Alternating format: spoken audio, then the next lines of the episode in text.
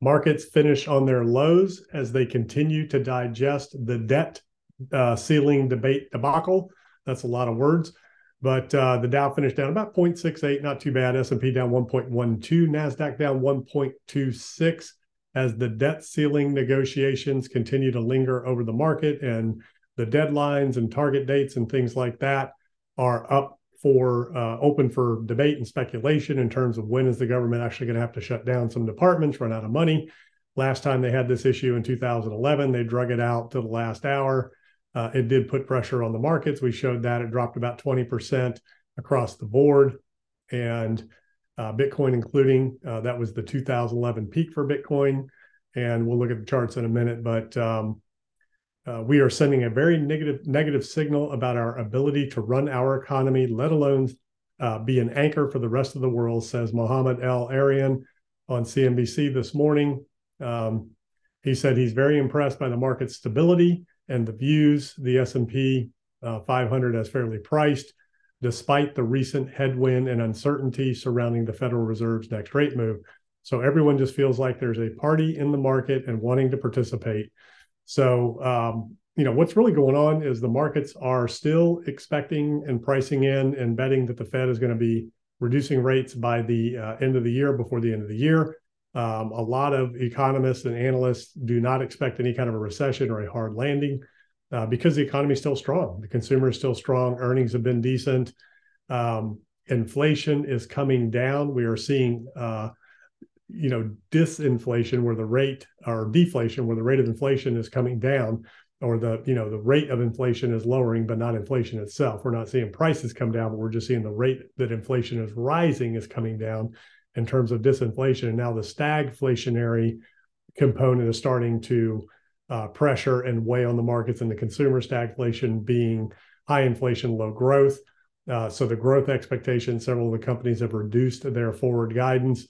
We've seen Home Depot and Lowe's take a hit. Of course, we're going into the summer months. People are taking vacations, spending money on trips. Credit card bills are racking up.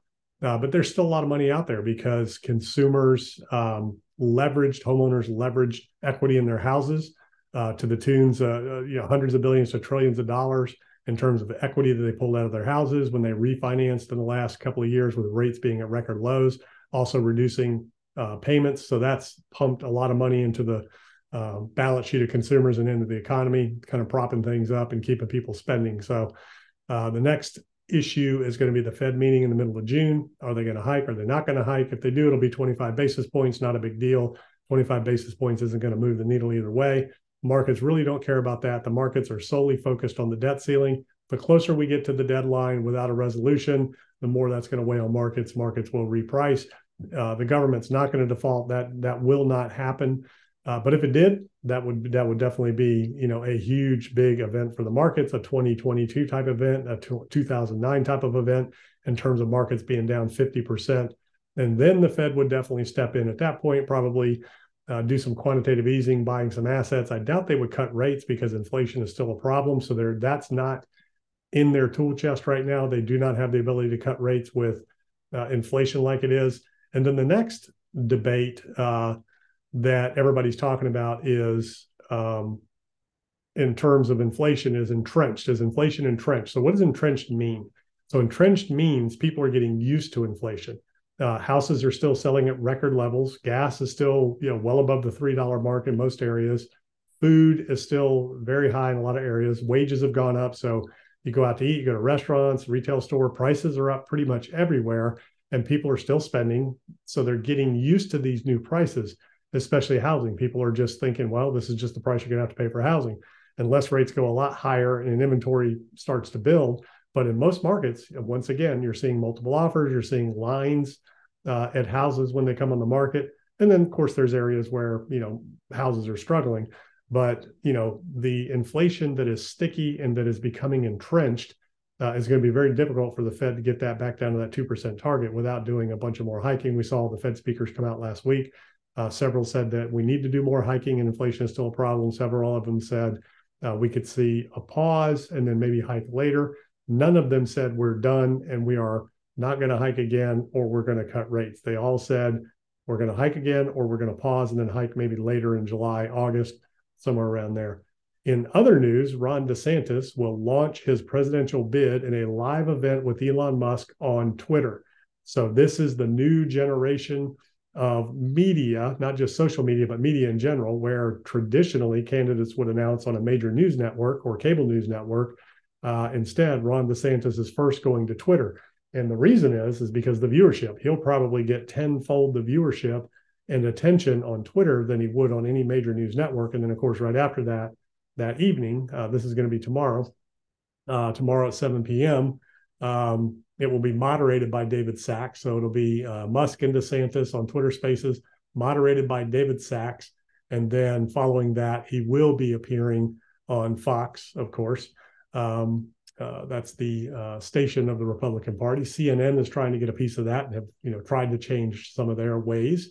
But it'll be interesting to see how that Twitter Spaces goes, see how many people tune into that, and what happens moving forward. It'll be an interesting election here this year, to say the least. It's going to be very entertaining. So whether you're into politics or not, it's going to be a lot of fun to watch. But anyways, here's the Dow Jones, creeping along, kind of rolling over here, moving to take out this last higher low right here, holding currently at this level. And let's see what fib level that is, because it's always interesting to see what the fib levels are showing on these retracements.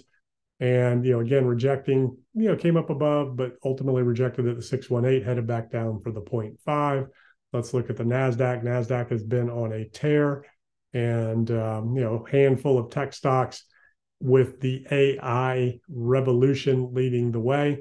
AI is on everybody's agenda right now in Wall Street, corporate America. Any of the earnings calls from a tech company, they all were asked, how do you plan to leverage AI? So that's all the buzz right now.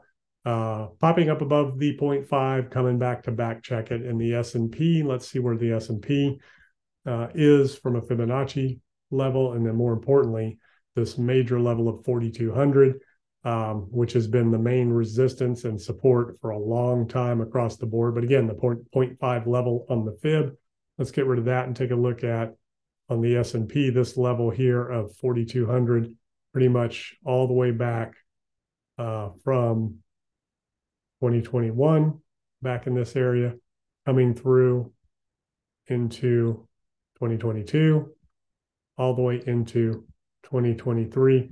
That's been a critical area of support and resistance for a number of years on the S&P. Take a look at the VIX. Had a nice little pop on the VIX today. VIXY still continuing its march up, most likely going to move to the 105 level.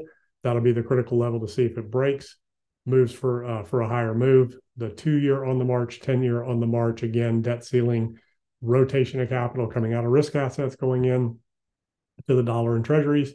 The hedge, oil marching up a little bit. The Saudis came out and warned the speculators about oil. Do not, told them that to be careful, pain is coming to them in the oil trade. So my guess is they're going to announce production cuts. They want that oil price to be closer to $80 to $90 a barrel. Of course, that's not good for the inflation conversation. The reason price is down is because obviously, lack of demand overall, global economy slowing around the world. Let's take a look at Bitcoin here, kind of hanging out in this area still. Everybody's still waiting for the head and shoulders to play out and strike down to the levels that we've been looking at, 24,758, somewhere in that level first, but ultimately that $25,000 level first, then down into the $23,000 level, and ultimately back down to that $20,000 level. So the probabilities are pretty good that Bitcoin, given the environment and what's going on, will most likely test some of these lower levels. Will that hold? And will Bitcoin be able to continue on from there once the debt ceiling issue is resolved? I think that's going to depend on the greater market, geopolitical environment, and what's going on there. The Fed hiking, I don't think is going to have too much of an impact. Another 25 basis points really isn't going to matter to the markets or investors in the whole scheme of things. It's more about liquidity. QT is more important. Overall economy is more important. What does growth look like? What does the job market look like? And what does the strength of the consumer look like? Which so far has been pretty resilient, again, because of, like we talked about, the refinance boom. But pretty much, all the altcoins, everything just kind of marching along in a good, consolidation accumulation phase. still some downside risk on most assets returning back to, you know, pre-2020 boom levels, reverting back to the mean prior to the big boom of the, you know, trillions of dollars that were pumped into the economy that fed this asset bubble that we've been in. And, you know, this has been a bubble in all assets all across the board. So right now, all we can do is kind of sit back and wait, watch the, watch what the, debt ceiling issue looks like. I mean, that's the biggest thing on the agenda right now. That'll be followed up by a Fed move. And it will be interesting to see if the debt ceiling is still not resolved when the Fed meets at their next meeting. That would be a very interesting kind of perfect storm for the markets if there is no resolution of the debt ceiling when the Fed meets and they decide to hike rates. That could be a big event for the markets. And the markets will obviously price all that in leading up to it. And then once the debt ceiling is raised, the markets will rebound and bounce and the Fed does their thing. It'll be off to the races again until we start to see the real effects of entrenched inflation impacts on the consumer, which is still holding up and spending and keeping the economy going. So these are the things I'm looking at. I'll see you in the next video.